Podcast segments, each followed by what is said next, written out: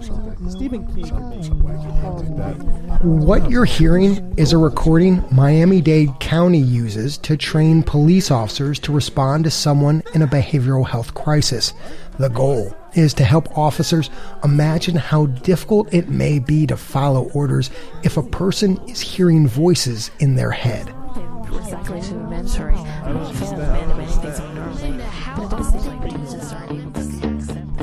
Research from the Washington Post shows police have shot and killed 1,400 people with mental illness since 2015. Stats like that are helping fuel a push nationwide for a new approach to 911 calls involving people in a behavioral crisis. San Francisco, LA, New York City, and Greenville, North Carolina have all launched pilot programs in recent months but some communities have spent years developing systems to keep these people safe and out of jail. Today, one county looks at the long game of decriminalizing mental illness.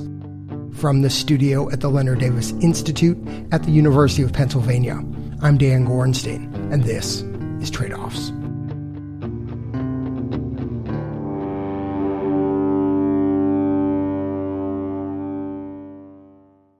By 2004, the Dade County Jail in Miami was housing 10 times the number of people with mental illnesses than it had in the 1980s. Across the state, Florida jails were holding more people with mental illness than the state's psychiatric hospitals, according to a grand jury report. That report, titled A Recipe for Disaster, condemned the state for effectively criminalizing mental illness. In Florida, if you got arrested for a misdemeanor and you were incompetent to stand trial, we would order a battery of evaluations. We were spending between one and two million dollars a year. And once we adjudicated them incompetent, we would release them back to the street without any treatment. Because that's what the law said to do. Steve Leifman is a state judge in Miami Dade County, Florida. There was no warm handoff to anybody. There was just nothing. And so this poor group would just recycle from homelessness to criminal justice to hospitalization with no one intervening to give them what they needed. In 2000, Judge Leifman invited leaders from across the county to talk about how to divert people with serious mental illness away from jail. We literally mapped out the intersection between the criminal justice system and the mental health system. And what we found is that we were embarrassingly dysfunctional. Not the person who was sick, us, the system. So from that, right, came the Criminal Mental Health Project. And I know, Judge, a huge part of that is something you all call the Crisis Intervention Team or CIT. How does the program actually work? It is a 40 hour training program that teaches law enforcement how to identify someone who's in a mental health crisis, how to de escalate the situation so it does not get escalated and deadly force or use of force gets used, and then how and where to take the person if they're in crisis, even if they've committed a low level offense. And it has had a huge impact. And how do I know that? Because we keep data on every single CIT call the two largest departments make. That's the city of Miami and Miami Dade County. Based on data from the program in the last decade, Miami and the Miami Dade County Police Departments, the two largest in the county, have received more than 105,000 mental health calls and made fewer than 200 arrests. And Judge Leifman says there were zero police shootings out of those departments in that time period. Judge, what's something that you're doing in Miami Dade County today that has led to this sort of success that you were not doing when the program launched 15 years ago? We have over 7,600 officers trained at all 36 departments. Uh, so if a call goes out, what's different now is the 911 call taker is going to start asking questions. Does this case involve someone with a serious mental illness? He or she will then hit a button to dispatch a law enforcement officer and could hit a button that will send out a CIT officer. So they've been trained on how to identify that person, what distance they need to keep, their tone, their words, their eye contact. They wear a pin that says CIT, which we found actually helps because, believe it or not, a lot of the individuals with these illnesses recognize the pin, which immediately helps de escalate the situation because they know they're not going to get harassed. So, as far as diversion goes, how many people with mental illness are coming into Miami Dade County jails now versus 10 years ago? Our jail audit went from about 7,300 to 4,000. Uh, we actually closed three of our jails, including one large one. But If you close a jail, then you see real savings. And for us, it was 12 million a year. It's been seven years now. It's $84 million in real savings. And my county has been great about reinvesting those money. That's the other part of it. Right. So a big part of that decrease is due to fewer people with mental illness getting locked up. And of course, you want to make sure the county or the state pours that savings back into the programs that support these people. 100% the system is so under resourced, you don't want them to go, oh, we're going to give people a tax cut now that we've saved that money. No, you have to reinvest it into the healthcare system to make sure that people are getting the services that they need so they don't come back and get sick again and then, you know, bounce through these systems. Judge, researchers have found in general CIT programs tend to not reduce arrests now, you've managed to keep arrests of mentally ill people very low, thanks in part to diverting like 66,000 people to social services. But over the last decade, your arrest numbers are flat. Does that suggest that this program has hit some sort of wall? The problem has always been is there's no capacity in the community for the most acutely ill. And we've been very successful with about 70 to 80% of the population. We have found that for 20 to 30% of the population, they keep recycling through the system. And it's our belief is that they're just too sick and the level of services in the community just does not exist.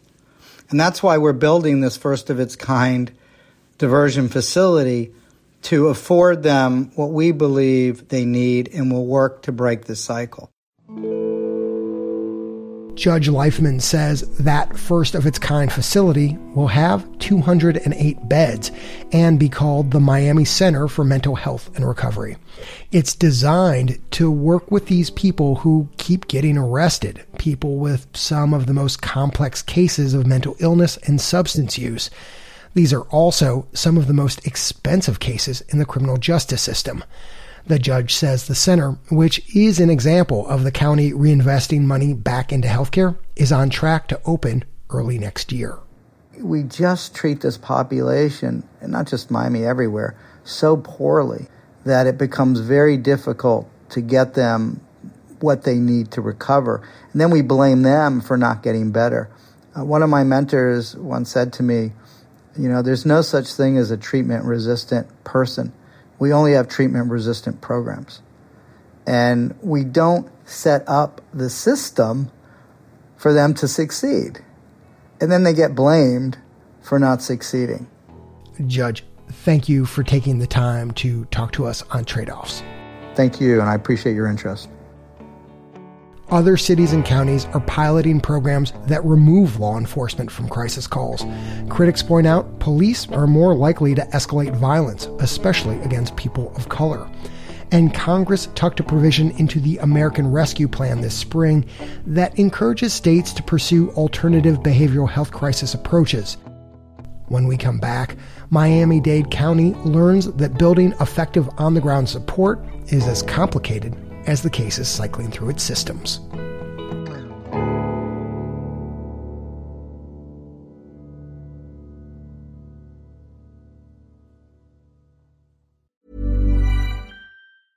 Quality sleep is essential. That's why the Sleep Number Smart Bed is designed for your ever evolving sleep needs. Need a bed that's firmer or softer on either side? Helps you sleep at a comfortable temperature? Sleep Number smart beds let you individualize your comfort so you sleep better together. JD Power ranks Sleep Number number 1 in customer satisfaction with mattresses purchased in-store. And now save 40% on the Sleep Number limited edition smart bed for a limited time. For JD Power 2023 award information, visit jdpower.com/awards. Only at Sleep Number stores or sleepnumber.com. Welcome back. The criminal justice system in Miami Dade County has spent much of the last two decades trying to shift law enforcement's approach to mental health crisis calls.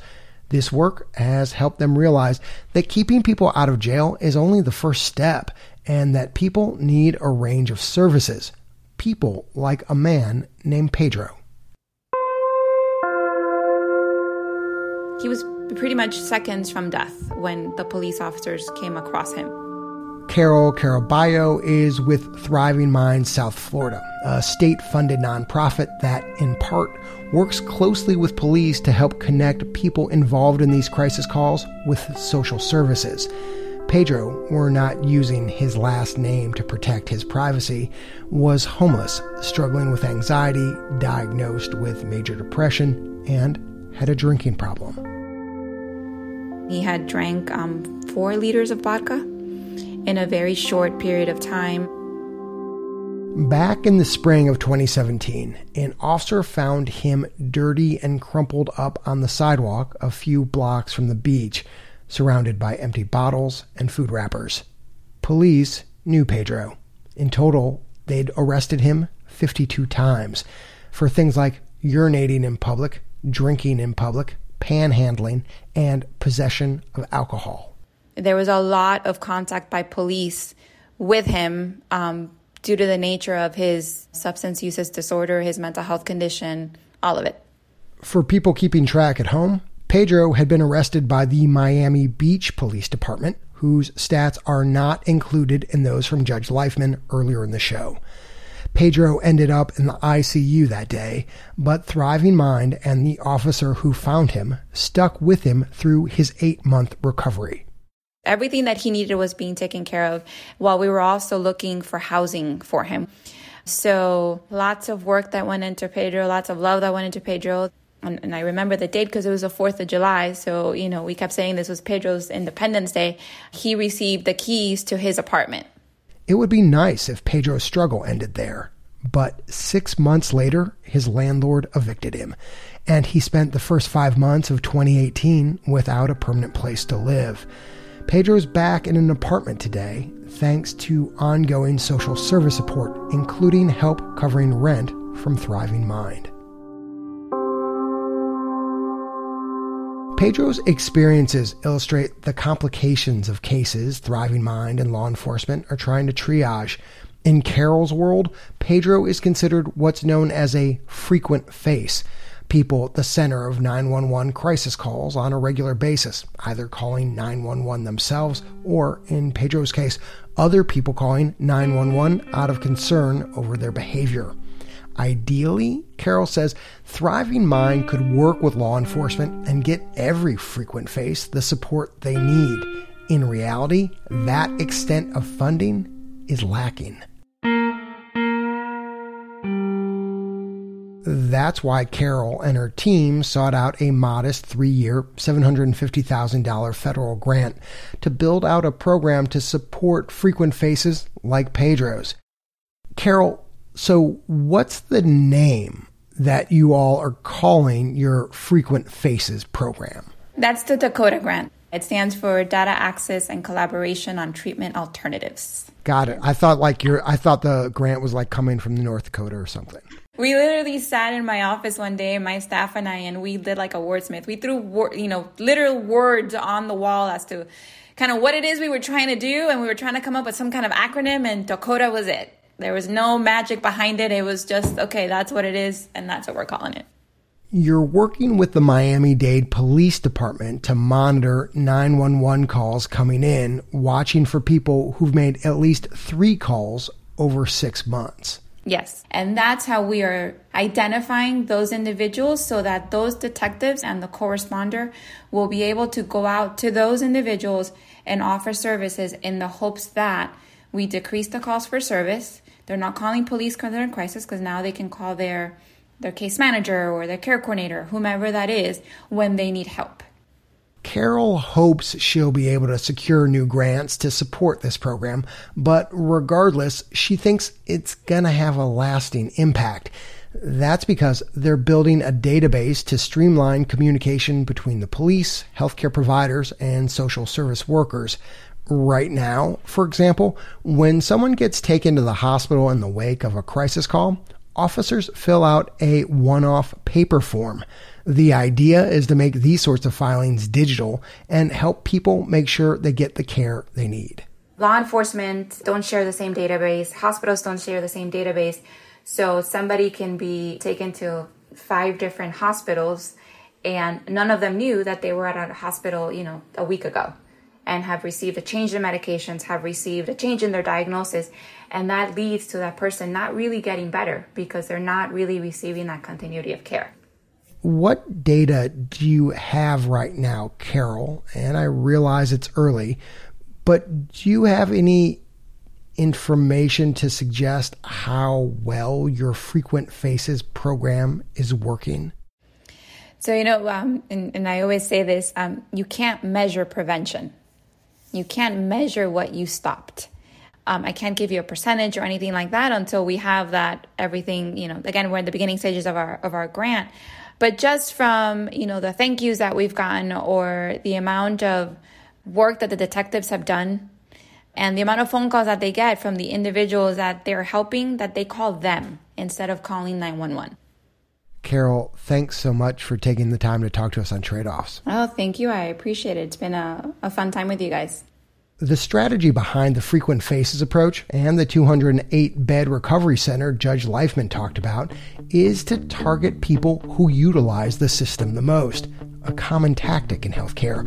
And it's tempting to think that providing support to people with the most difficult cases will significantly reduce the problem.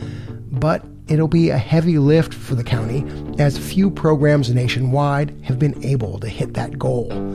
That said, the Council of State Governments recently selected the Miami Dade County Police Department as a national training site for all of its work in responding to crisis calls for people with serious mental illness. It's just one of 14 such sites in the country. I'm Dan Gorenstein, and this is Trade Offs.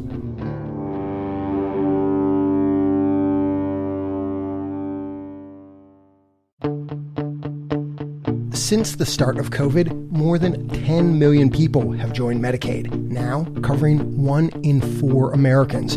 Congress has banned states from dropping anyone from the program during the pandemic, but that prohibition is coming to an end, likely pushing millions off the rolls.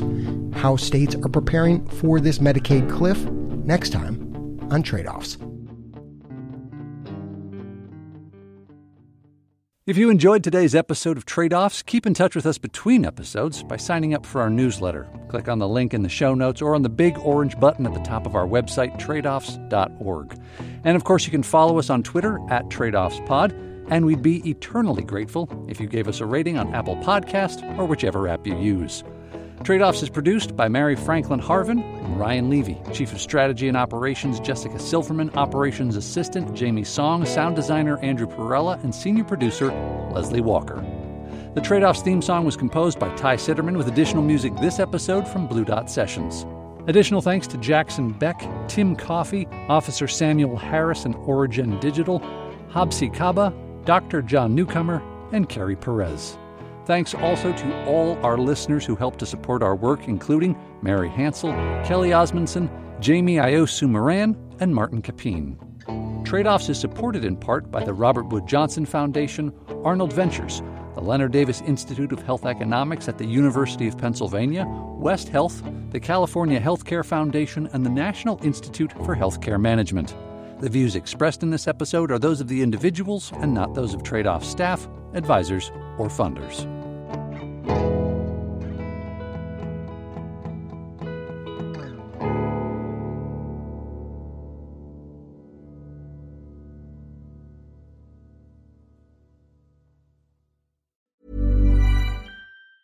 Planning for your next trip?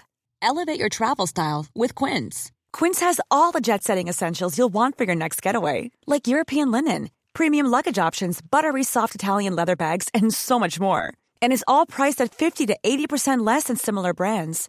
Plus, Quince only works with factories that use safe and ethical manufacturing practices. Pack your bags with high-quality essentials you'll be wearing for vacations to come with Quince. Go to quince.com slash pack for free shipping and 365-day returns.